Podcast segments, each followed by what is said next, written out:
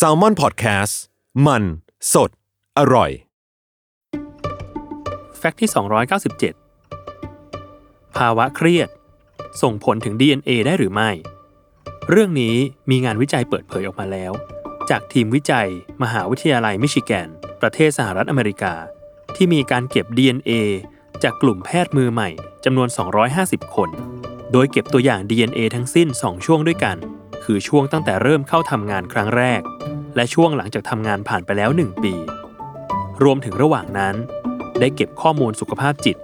และระดับความเครียด ผ่านแบบสอบถามร่วมด้วย ปรากฏว่าเทโลเมียร์หรือส่วนปลายของโครโมโซม ซึ่งเป็นสาย DNA ที่ทำหน้าที่เสมือนเป็นฝาปิดป้องกันไม่ให้โครโมโซมเสียหาย มีการหดตัวสั้นลงอย่างมาก เมื่อเทียบกับการหดตัวแบบธรรมชาติ ที่กว่าจะหดได้ถึงขนาดนี้ ต้องกินระยะเวลาถึง 6 ปี